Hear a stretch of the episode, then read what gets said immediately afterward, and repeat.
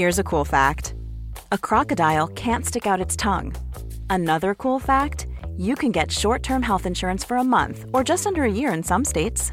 United Healthcare short term insurance plans are designed for people who are between jobs, coming off their parents' plan, or turning a side hustle into a full time gig. Underwritten by Golden Rule Insurance Company, they offer flexible, budget friendly coverage with access to a nationwide network of doctors and hospitals. Get more cool facts about United Healthcare short term plans at uh1.com.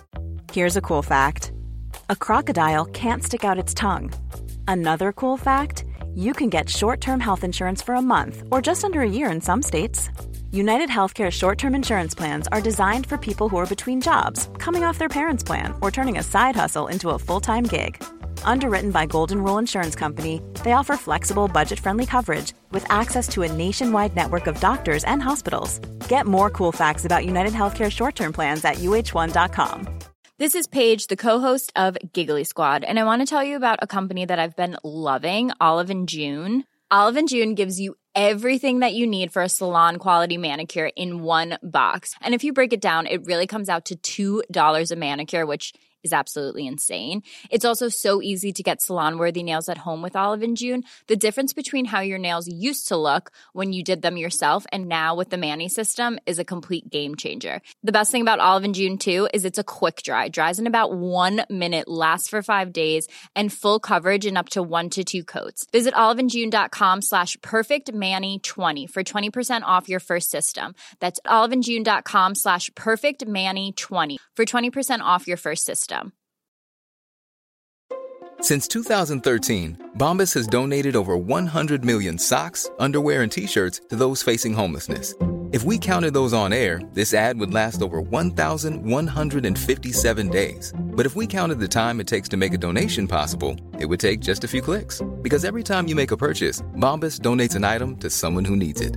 Go to bombas.com slash ACAST and use code ACAST for 20% off your first purchase. That's bombas.com slash ACAST, code ACAST.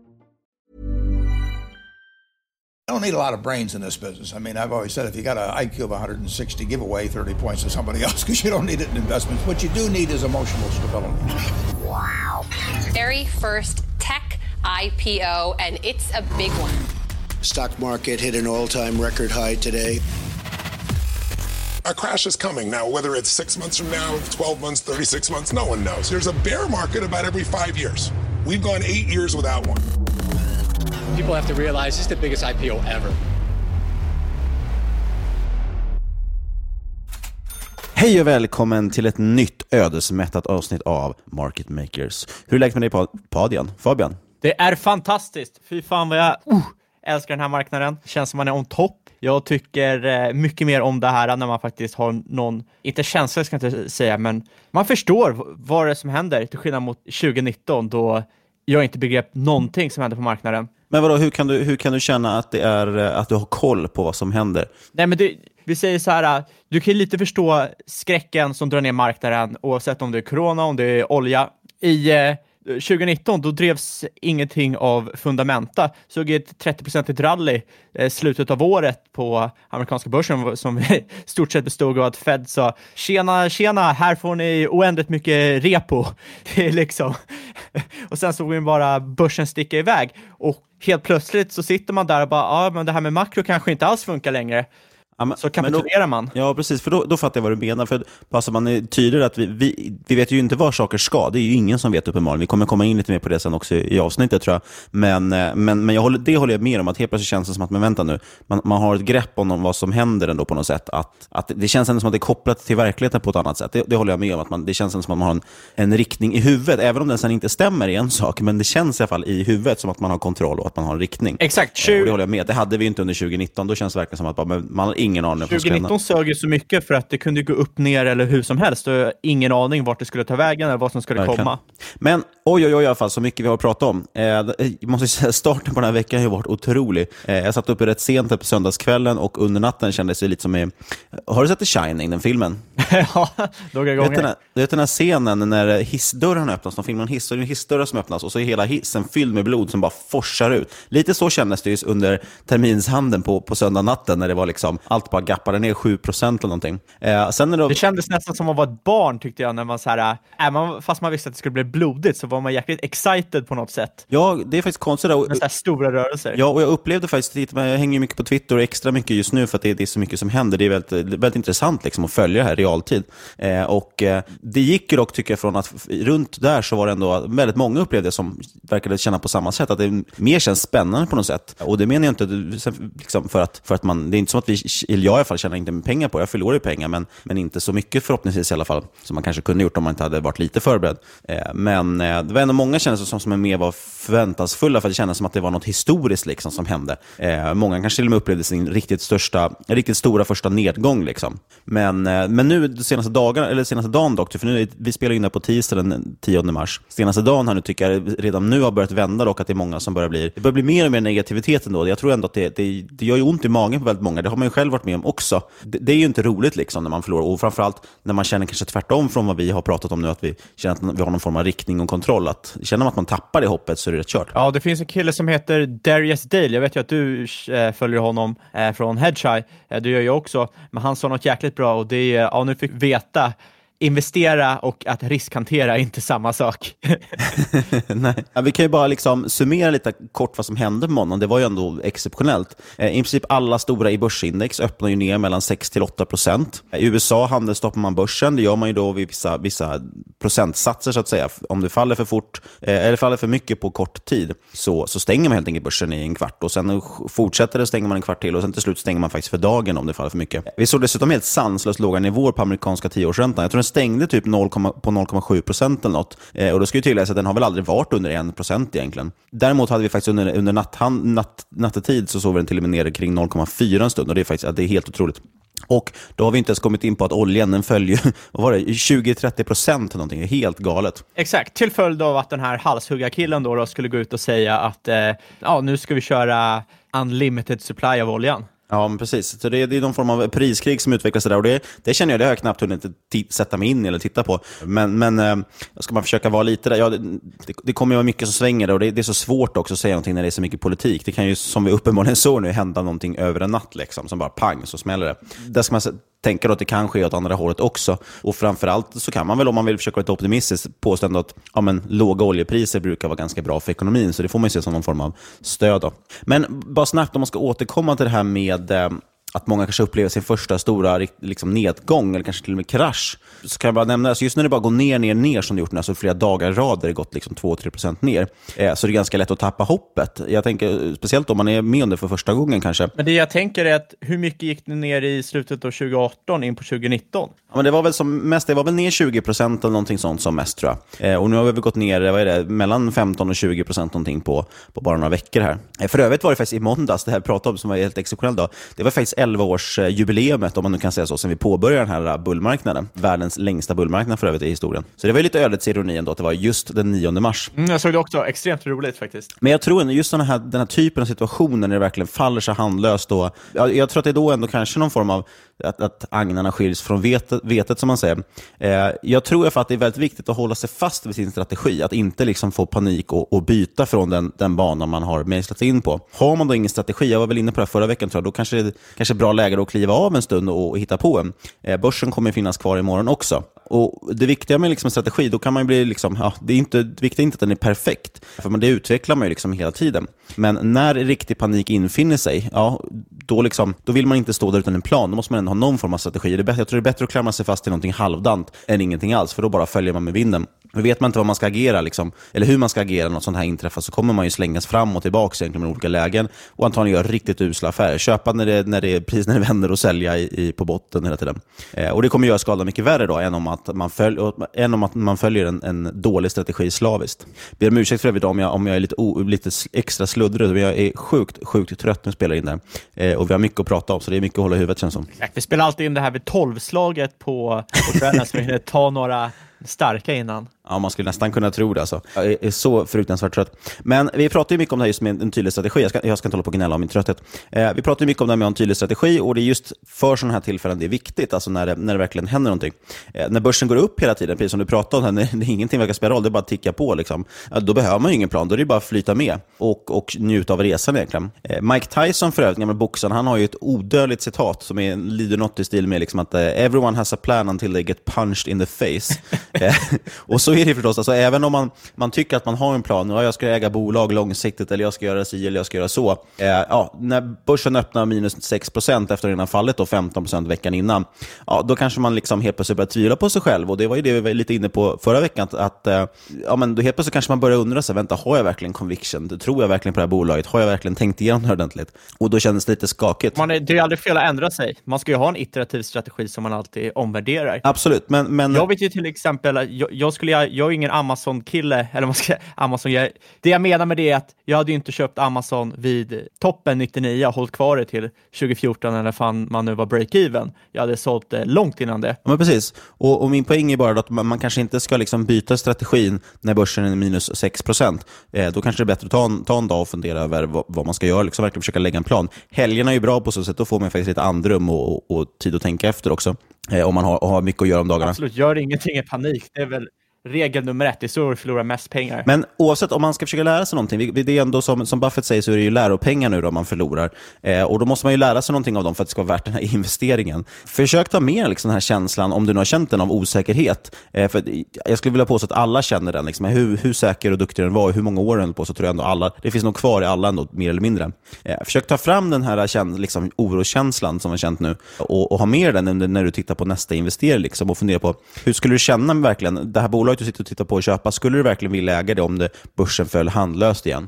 Och klarar du inte av att se den innehav sjunka i värde, ja men fine, då kanske du ska titta på en annan strategi. Då kanske du ska hålla på med inte, trendföljande, tillgångsallokering. Eh, eller om du känner överlag, fan jag, kan inte, jag vill inte ha känslor involverat överhuvudtaget, ja, då är det kvantitativ systematisk handel kanske du ska titta på. Så det finns ju strategier för för alla typer av människor. Och Det finns många olika sätt att spela spelet. Så att säga. Så det är viktigt. Testa det fram, läs och lyssna på många olika personer med olika stilar. Försök hitta något som funkar för dig, liksom, som du kan känna dig eh, trygg med. Eller diversifiera i flera olika stilar. Det går ju också att göra. Så kan man göra också. Bättre att vara halvdan på mycket än bra på något, eller? Exakt. Oavsett vad som gäller så ska vi komma ihåg att vi inte håller på med någon rådgivning eller rekommendation. Eh, vi berättar om vår process, hur vi tänker. Ni kan ta inspiration där, men gör alltid din egen analys. Och med det tycker jag vi kör igång dagens avsnitt. Och Det jag skulle vilja öppna upp med att säga här, det är att vi har ju dock, till skillnad från alla andra, så har vi stenkoll på vad börsen kommer stå i om en vecka, eller hur? Exakt, så att eh, det vi vill komma fram till nu är att köp vår nya kurs, tillgänglig på marketmakers.se, endast 30 000 kronor. Precis, nej men vi vill verkligen klargöra det ingen vet hur börsen kommer gå. Eh, det liksom ska man alltid med sig i bakhuvudet, oavsett vad man, vad man läser eller lyssnar på. Även om någon uttalar sig med väldigt säkerhet. Ja, man kan ha en väldigt stark känsla för någonting, men, men det är inte så att man påstår att man vet vad som kommer hända. Men vi har ju hela tiden liksom gissningar. Och när vi dessutom har sån extrem volatilitet som vi har haft senaste tiden. Eh, VIX har ju stått över i, vad är det, 50 någonting, vilket är ganska fenomenalt. Exakt. Då kan det, jag kan till och med känna att det ibland känns helt hopplöst att försöka satsa på riktning. Eh, nu när, sagt, när det öppnade 7% ner i måndags, eh, jag kände verkligen, jag satt och tittade på jag kände verkligen så här, det här kan precis lika gärna stänga på minus 20% eller på plus minus noll. Så det, det skulle verkligen kunna åt vilket håll som helst. Det känns som att det är helt omöjligt att förutsäga. Sen finns det förstås de som är jäkligt duktiga på det, som har vikt sitt liv åt att försöka eh, spekulera om de här kortsiktiga rörelserna. Tyvärr har inte vi två till den skaran. Det hade varit roligt om man gjorde det. Men jag tycker liksom ofta att jag återkommer till det här med att det finns många olika sätt och tjäna pengar på börsen. Det är verkligen fascinerande ändå att det finns så många olika personer som jobbar på så olika sätt med så olika syn och strategi, eh, som ändå klarar sig. Eh, och Man ser ju nu i sina tider att då är det många som frågar de här stora experterna vad ska man göra. Vissa tycker sälja av allt, någon annan tycker eh, liksom, att man ska köpa på marknaden och någon tror på extrema nedgångar och så vidare. Så att, eh, jag såg bland annat Howard Marks, han är ju något av en favorit hos oss. Eh, han var ute i media nu och sa att de har ju faktiskt börjat snitta in sig. Även John Maldin tror jag skrev att han var ute och köpte en del. Eh, men, men det de liksom ofta, vad ska man säga, ofta då, när, liksom ändå vill belysa när de pratar om att de börjar köpa, så säger inte de att det är botten, utan bara att de tycker att någonstans här börjar det bli liksom intressant eh, och då kan man ju börja snitta in sig. Och Det leder in då på det som jag tror absolut, absolut viktigast i den här typen av lägen. Och det är att väldigt många har, känns som de har väldigt bråttom. Man ser ju bara liksom några dagar in på en nedgång så ser man många på Twitter till exempel. Hur, nu vet jag inte hur representativt det är för hela investerarkollektivet, men man ser många då som verkligen indirekt dippköper och sen helt plötsligt har de slut på kassa. En del till och med hade börjat med belåning nu. Det är aldrig ett far. Alltså, att börja belåna sig för att det har gått ner några procent, ja, vem vet, det kan ju sticka ner liksom 10-20% till och då kan det bli riktigt, riktigt illa. Framförallt när vollan är så jävla hög. Så jag tror inte, liksom, ha inte bråttom och köpa, du behöver inte vara ivrig. Det, det, det, händer inte så mycket på en dag, utan det tar lite tid.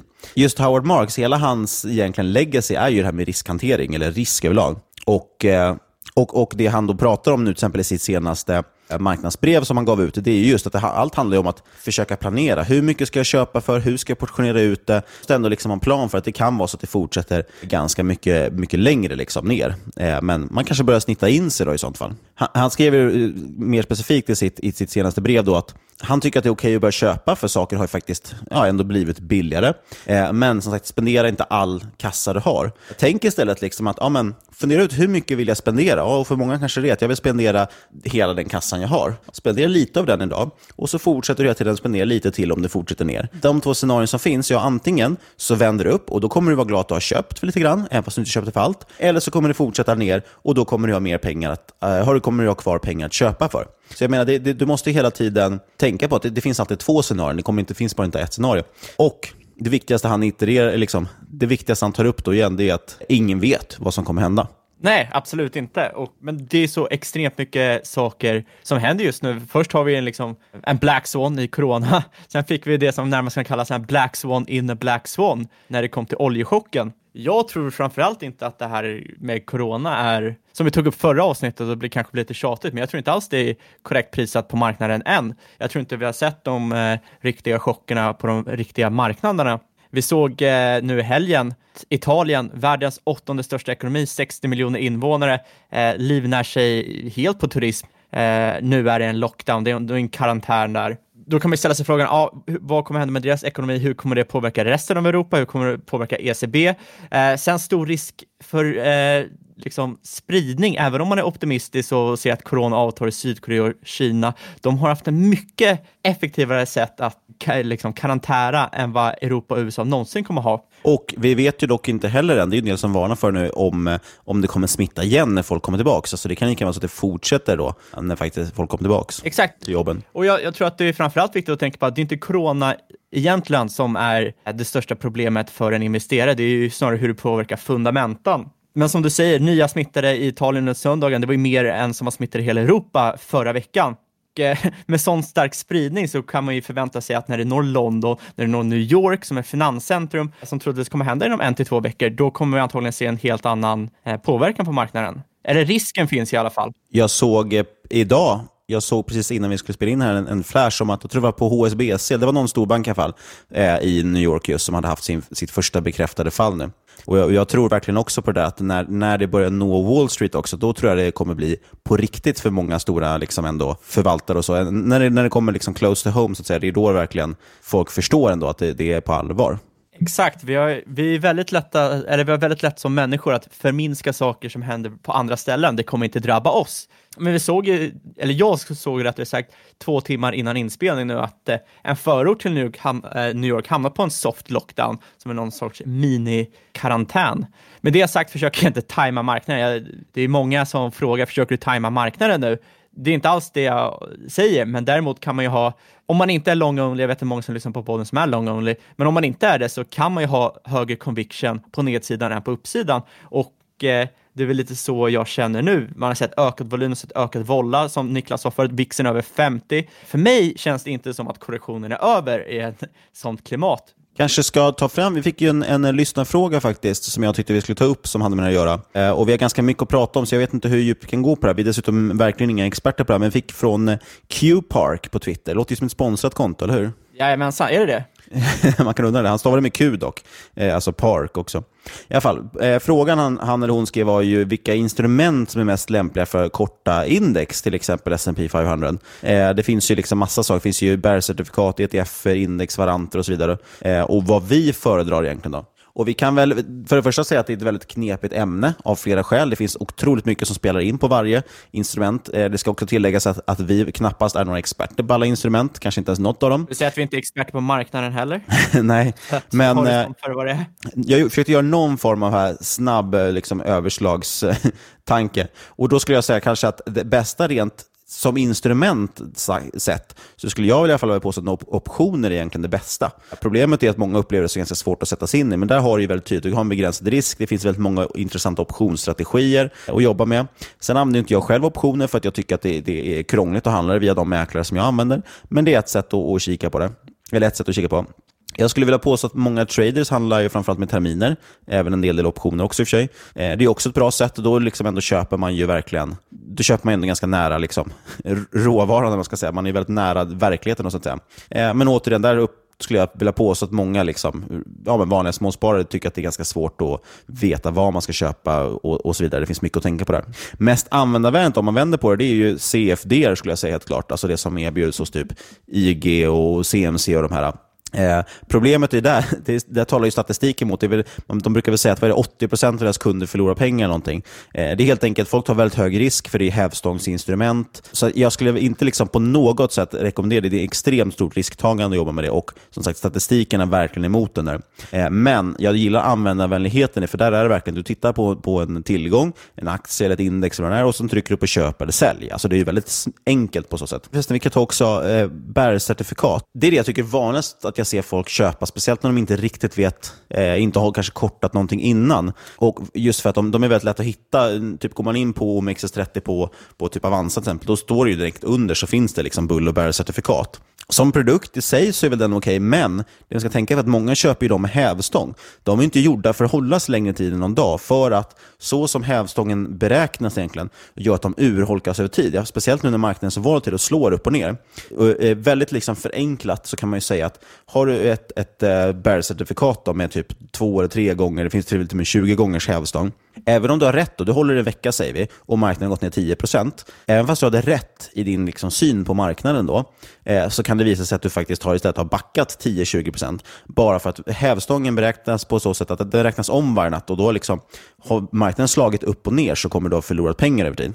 Ja, en sak man måste tänka på. Man ska akta sig för dem. En sak man måste tänka på också att de här produkterna och optioner och liknande blir dyrare desto högre vollar det är. Så är det. Eh, och det är, det är helt enkelt för det här är försäkringar, det är försäkringar på din eh, portfölj och när eh, tiderna blir lite mer riskabla, alltså hög volla, så blir det fler som strömmar till dörren och vill ha försäkring.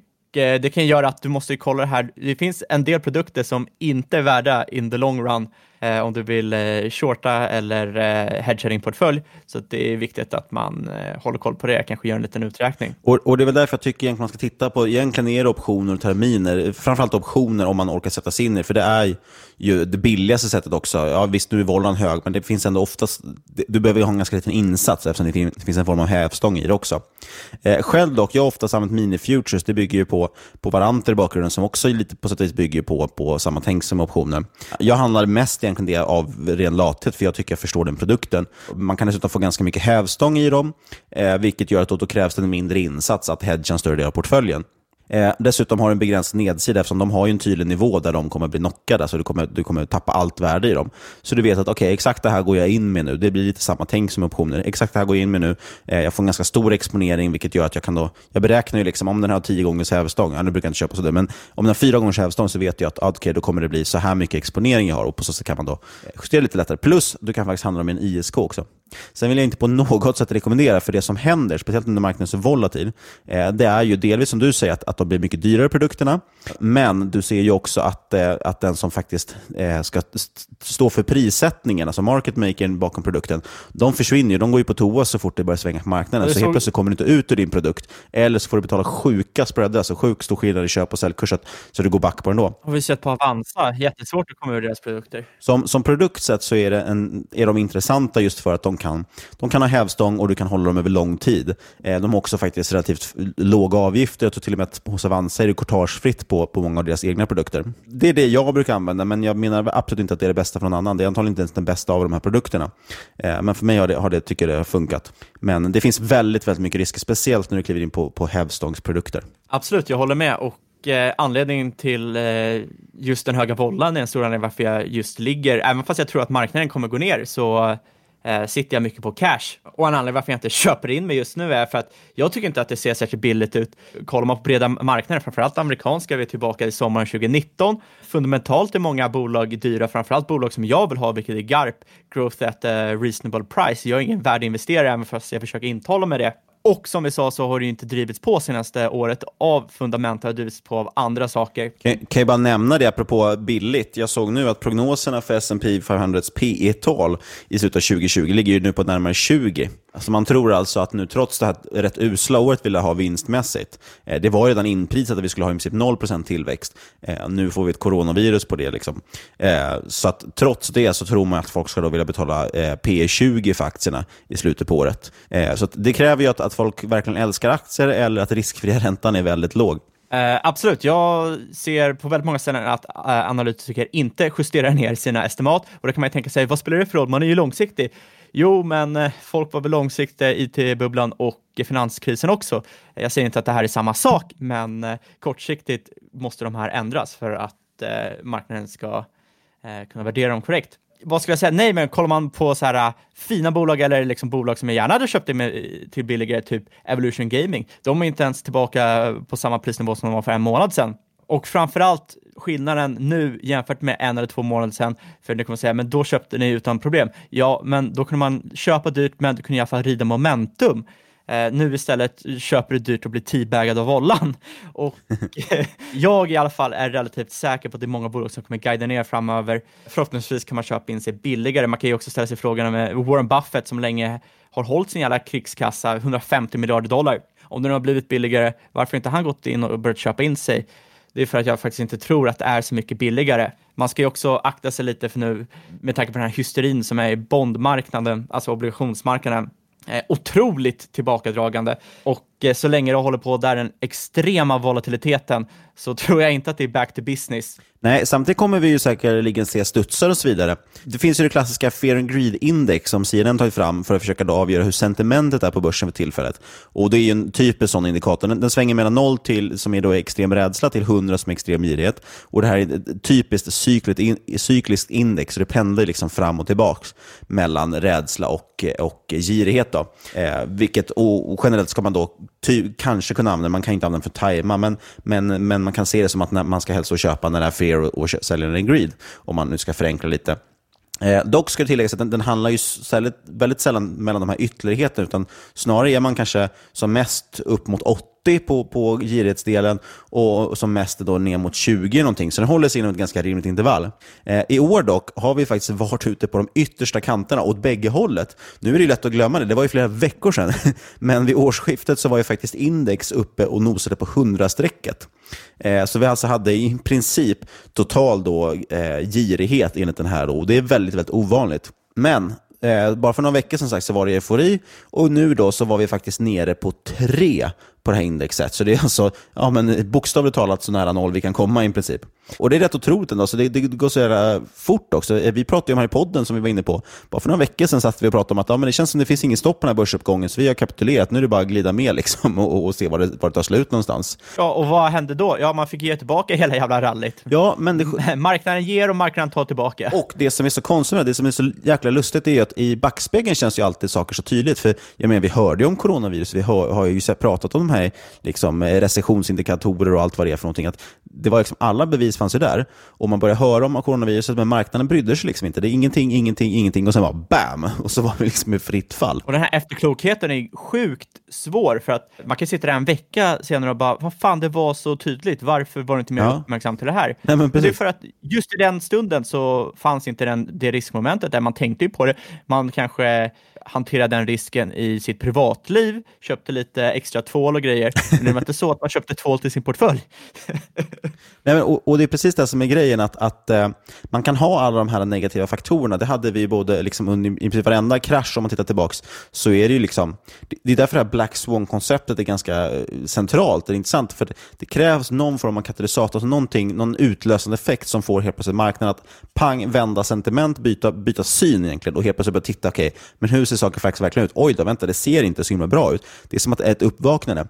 Eh, till exempel då hade vi, liksom, vi haft Lehman-kraschen där det helt plötsligt bara vart verklighet för folk att det, det var en finanskris. Eh, vi hade World Trade Center som egentligen inte alls hade någonting med IT-bubblan att göra. Men den typen av händelser gjorde ju liksom att, att folk vaknade till på något sätt ändå. Vi hade ju nu liksom två grejer också på en gång. Jag, först var det coronavirus som helt plötsligt bara pang började spela roll och så samtidigt så drar Putin då igång det här oljekriget med Saudi och Iran och allting. Eh, allt bara hände på en gång. Nej, men exakt. Och eh, det är väl lite nu som jag känner att jag missar hellre ett rally på 20-30 procent. Det kommer man ta igen över tid. Speciellt när jag vill som sagt, köpa garpbolag som jag inte tycker är superattraktivt eh, värderade just nu, än att förlora, eventuellt förlora några årsavkastningar om det visar sig att att eh, de här business-effekterna från till exempel corona har större effekt på marknaden än vad man först kunde tro. Jag, jag, tror ju också att, att, risken på nedsidan känns större än, än uppsidan just nu. Eh, så för mig är det också lite sånt ett, ett överlevnadsläge. Jag ska återkomma faktiskt till det sen, men, men just att någonstans är, ligger mycket fokus på att bevara kapital. Jag vill bara fort nämna också lite varför jag ser de här riskerna och, och det hänger ihop lite med det jag var inne på med, med oljan där också.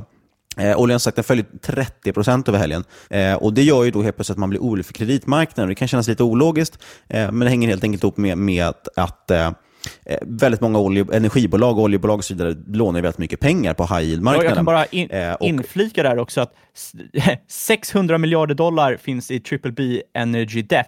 Eh, över 2 biljoner dollar i triple B minus. Så om eh, coronaviruset är triggern så är skulderna krutet i denna bomb. Ja, men precis.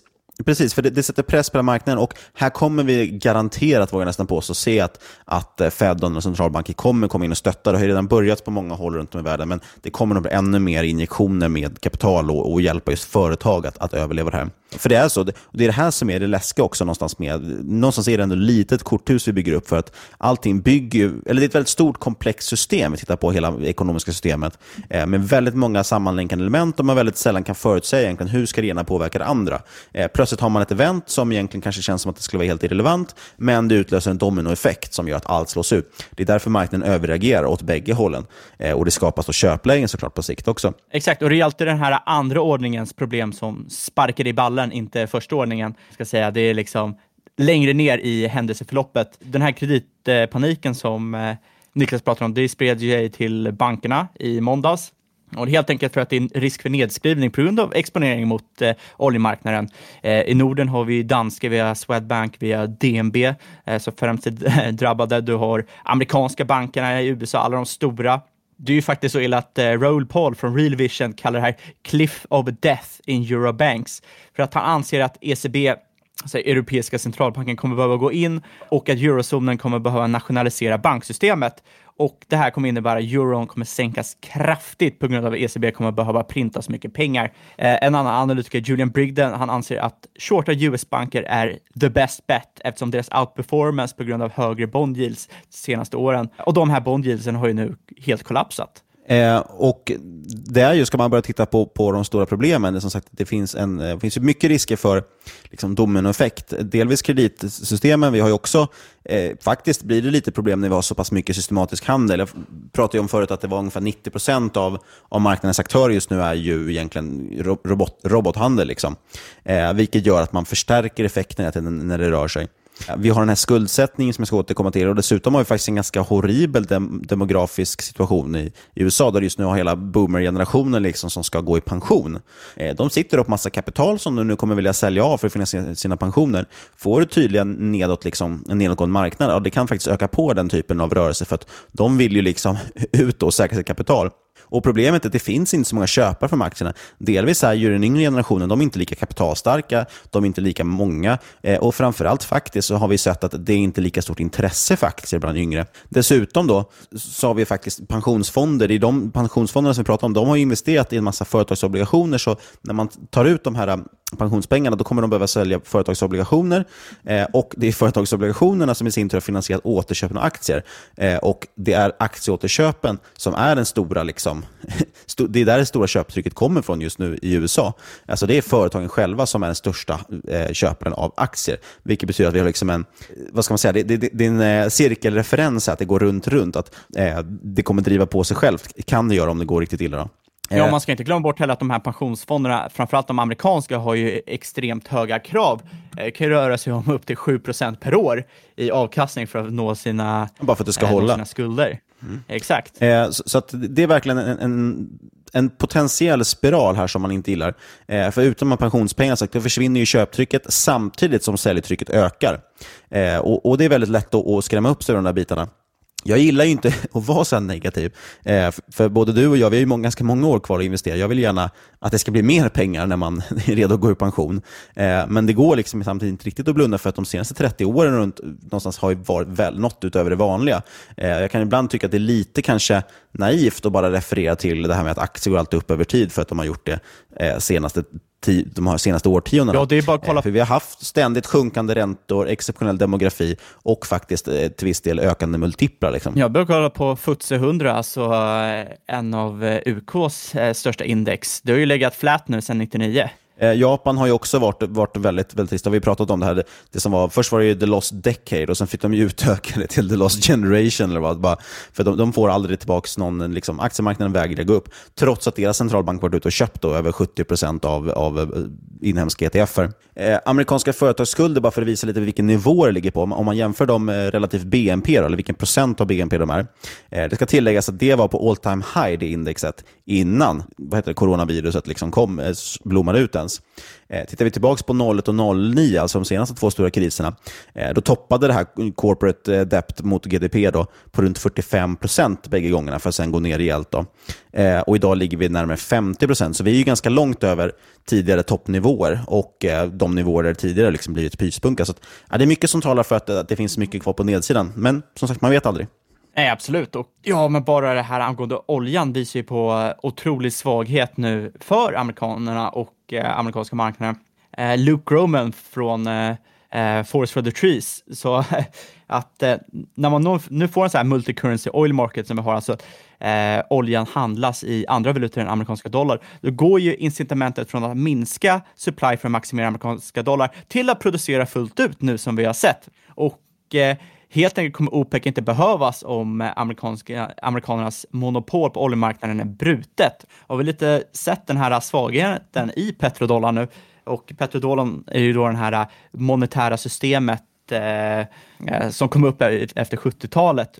Helt enkelt har vi en gold oil ratio som ökat drastiskt senaste dagarna, är nu över 50. Snittet över tid är strax över 16. Och eh, det här är ett otroligt svaghet för petrodollarn. Lite förenklat kan man ju prata om att eh, från att USA blev egentligen världsvalutan, då var det ju guld som backade upp eh, dollarn.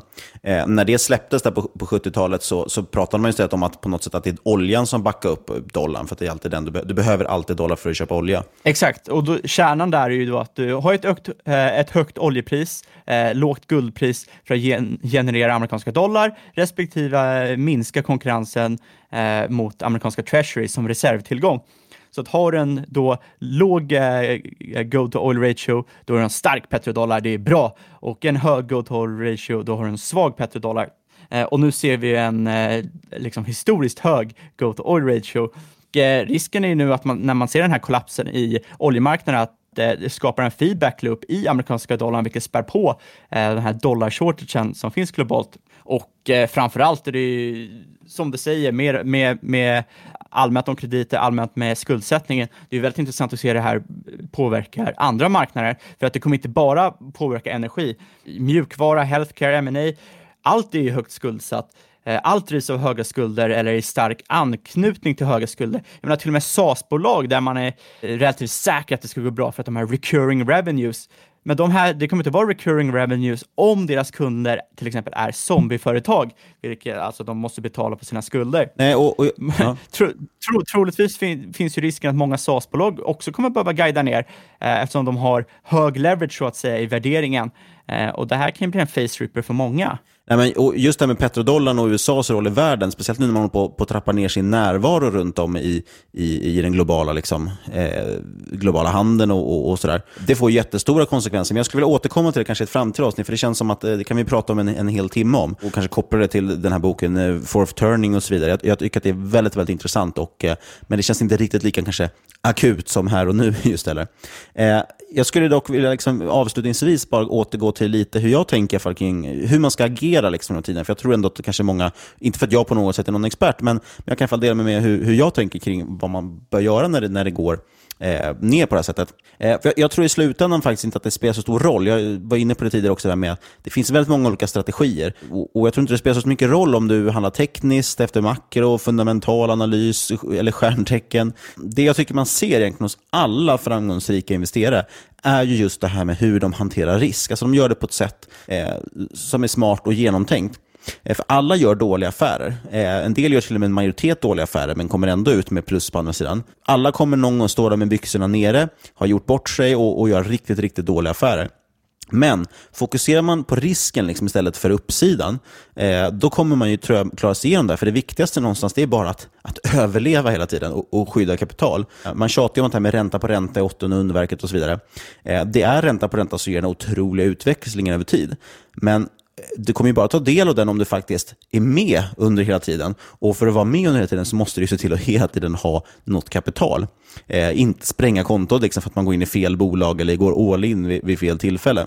Absolut, det är som man brukar säga, skulle du kunna garantera någon 4 om året, även om det är halva index, i utbyte mot att de aldrig skulle ha en drawdown, då hade du varit världens rikaste man. Eller en private equity-förvaltare, för det är det de har försökt lova. nej, men, nej men precis, och det är precis det här det handlar om. att och det, det, Hur man hanterar risk ser ut på, kan ju se ut på väldigt många olika sätt. Du kan vara långsiktig liksom, buy and hold-person, eh, men att dålig riskhantering då, det är ju till exempel att eh, ja, men då, som sagt, börja belåna sig för att det har gått ner 10 ja, då kan du faktiskt spränga kontot över tid och så får du ändå inte vara med. Du måste helt enkelt vara försiktig med de risker, förstå att det är liksom inte Eh, Eh, du måste förstå ändå att, att, pengarna måste liksom hålla hela vägen. Du får aldrig, det får aldrig ta slut. Eh, och Det är därför vi tjatar så mycket om risken till den. Just för vi, vi tror att det är, det är det viktiga att fundera på. tänker man på risken så kommer liksom, det andra kommer komma med. Så länge man är exponerad på något sätt mot aktiemarknaden över tid så, så förhoppningsvis så, så klarar man väl sig. Att hitta bra investeringar i en bullmarknad kommer inte vara problemet, utan det är hur överlever man nedgångarna. Eh, och då har man råd att ha fel ibland. Eh, och då kommer man klara sig över tid. Eh, en intressant take för övrigt, bara för att avsluta med någonting. Du var inne på Berkshire Hathaway tidigare. Jag såg faktiskt i Spiltans senaste aktieägarbrev, tyckte jag det var lite kul. De hade en, en take på hur man kan tänka kring eh, vad som kan vara intressant att köpa de här tiderna. Och Speciellt då för folk som är ivriga, som jag sa, var på att spendera hela sina eventuella krigskassar och kanske med belåna sig. Jo, då pratar de just att, om att eh, Buffett och Munger de sitter ju på en kassa i storleken 100, ja, du sa 150 miljarder dollar, Spiltan skrev 130 miljarder dollar. Det känns som att i det sammanhanget kanske inte det spelar så stor roll vilket som är vilket. Men... Jag skulle nog lita mer på Per och Börjesson än mig själv när det kommer till Warren Buffett. Vi är i alla fall överens om att det är sju helsikes mycket pengar. För dig kanske. Ja. Så för den som inte vill hålla kassa, eh, inte vill försöka tajma marknaden, då kan man ju faktiskt ta sin kassa, lägga den i ett bolag som Berkshire eh, och faktiskt då låta, överlåta den tajmingen till en av världens bästa investerare som nu sitter på en rejäl krigskassa, så kan, så kan ju Buffett få försöka tajma köpen åt dig. För han kommer ju antagligen köpa tillbaka sin egen aktie om den går ner väldigt mycket, eller förhoppningsvis hitta lägre än andra bolag. Ja. Så det, det är lite en intressant tanke tyckte jag bara som de, som de lyfter den. Eller så dör både Warren Buffett och Charlie Munger i coronaviruset och då ja, kommer hela Berkshire Hathaway tanka. Ja, det vore så jädra deppigt. Vi som skulle träffa dem i maj. Det kommer aldrig hända nu. Inställt. Om Buffett och Mange packar ihop så tar vi väl och packar ihop vårt avsnitt nu också tror jag. Oh, nej. Och som vanligt, inget hört i den här podcasten ska ses som rådgivning. Gå nu inte ut och köp Berkshire Hathaway bara för att vi säger att de har en stor kassa. Eh, gör en egen analys. Tänk på att alla åsikter i vår egen eller vår gäst, eventuella sponsor, tar inget ansvar för det som sägs i podden. Och tänk framförallt på det vi tjatar om, att alla investerare förknippade med risk. Jag vet inte om man, om man kan ha missat det när vi, om man lyssnar på den här podden. Eh, framförallt så är det också så att det är ditt eget ansvar. Det är du som måste ha en plan. Det är du måste, som måste ta ansvar för varje köp och sälj som du gör i marknaden. Eh, så tänk på det. Ja, vill ni kontakta Niklas, gör det på podcast.marketmakers.se. Han har fått många mejl den här veckan. Riktigt mycket trevliga mejl. Ge honom ännu fler trevliga mejl. Vill du kontakta oss båda, gör det på Twitter, at marketmakerspod, där ni även hittar våra individuella handtag som det heter. Jag har även öppnat upp min PM-låda, slide in i mina DMs. Uh, lämna en recension på iTunes, då klättrar vi upp i listorna och får ännu högre ego. Ja, det är modigt ändå att du öppnar upp din, din inbox i de här tiderna. Jag tycker ändå lite sådär att man har märkt ett, ett skifte i, i sentiment också mot att eh, folk börjar beskylla, beskylla mig tydligen för att de gör dåliga affärer. Jag vet inte. Det känns som att den här mag, onda magkänslan som jag tror att en del har, det, vissa tar ut det på, på andra. Så att, alltså sagt, det kommer in mycket trevliga meddelanden. Ja, sist men absolut inte minst, tack för att du har lyssnat kära lyssnare. Vi hörs igen om en vecka. Stort tack och ta det försiktigt här ute. Se till att överleva det här så ses vi igen på andra sidan.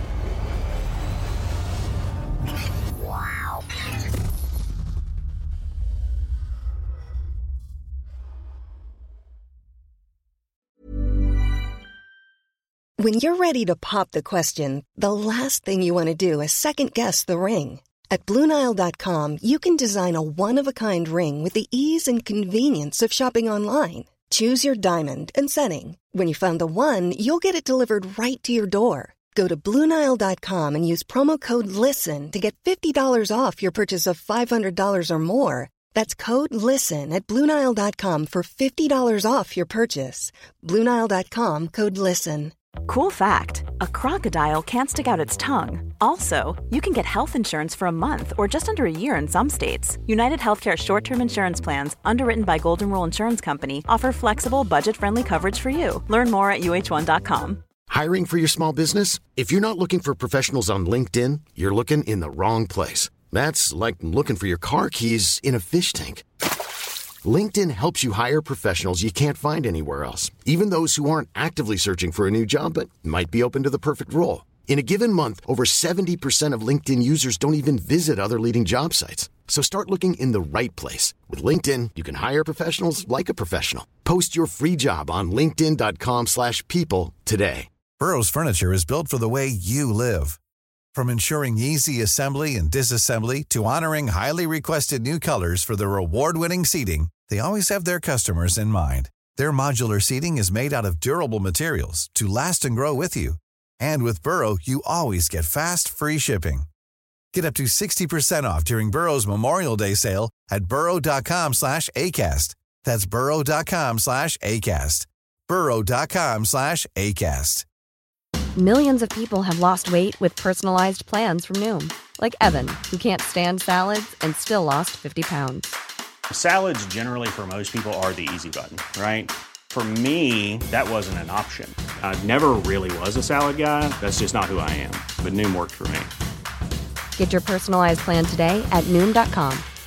Real Noom user compensated to provide their story. In four weeks, the typical Noom user can expect to lose one to two pounds per week. Individual results may vary. Planning for your next trip? Elevate your travel style with Quince. Quince has all the jet setting essentials you'll want for your next getaway, like European linen, premium luggage options, buttery soft Italian leather bags, and so much more. And is all priced at 50 to 80% less than similar brands. Plus, Quince only works with factories that use safe and ethical manufacturing practices. Pack your bags with high-quality essentials you'll be wearing for vacations to come with Quince. Go to quince.com slash pack for free shipping and 365-day returns. Mom deserves the best, and there's no better place to shop for Mother's Day than Whole Foods Market. They're your destination for unbeatable savings, from premium gifts to show-stopping flowers and irresistible desserts. Start by saving 33% with Prime on all body care and candles. Then get a 15-stem bunch of tulips for just $9.99 each with Prime. Round out Mom's menu with festive rosé, irresistible berry chantilly cake, and more special treats. Come celebrate Mother's Day at Whole Foods Market. ACAST powers the world's best podcasts. Here's a show that we recommend.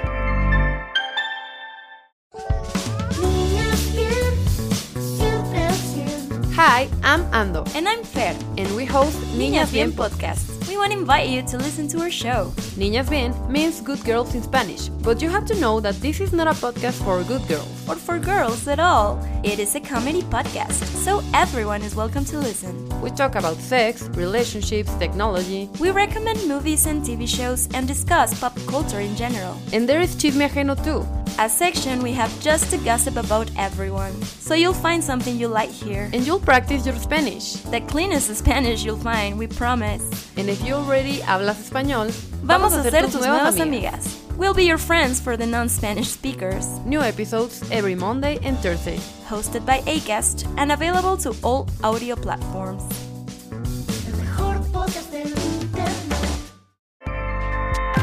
ACAST helps creators launch, grow, and monetize their podcasts everywhere. ACAST.com.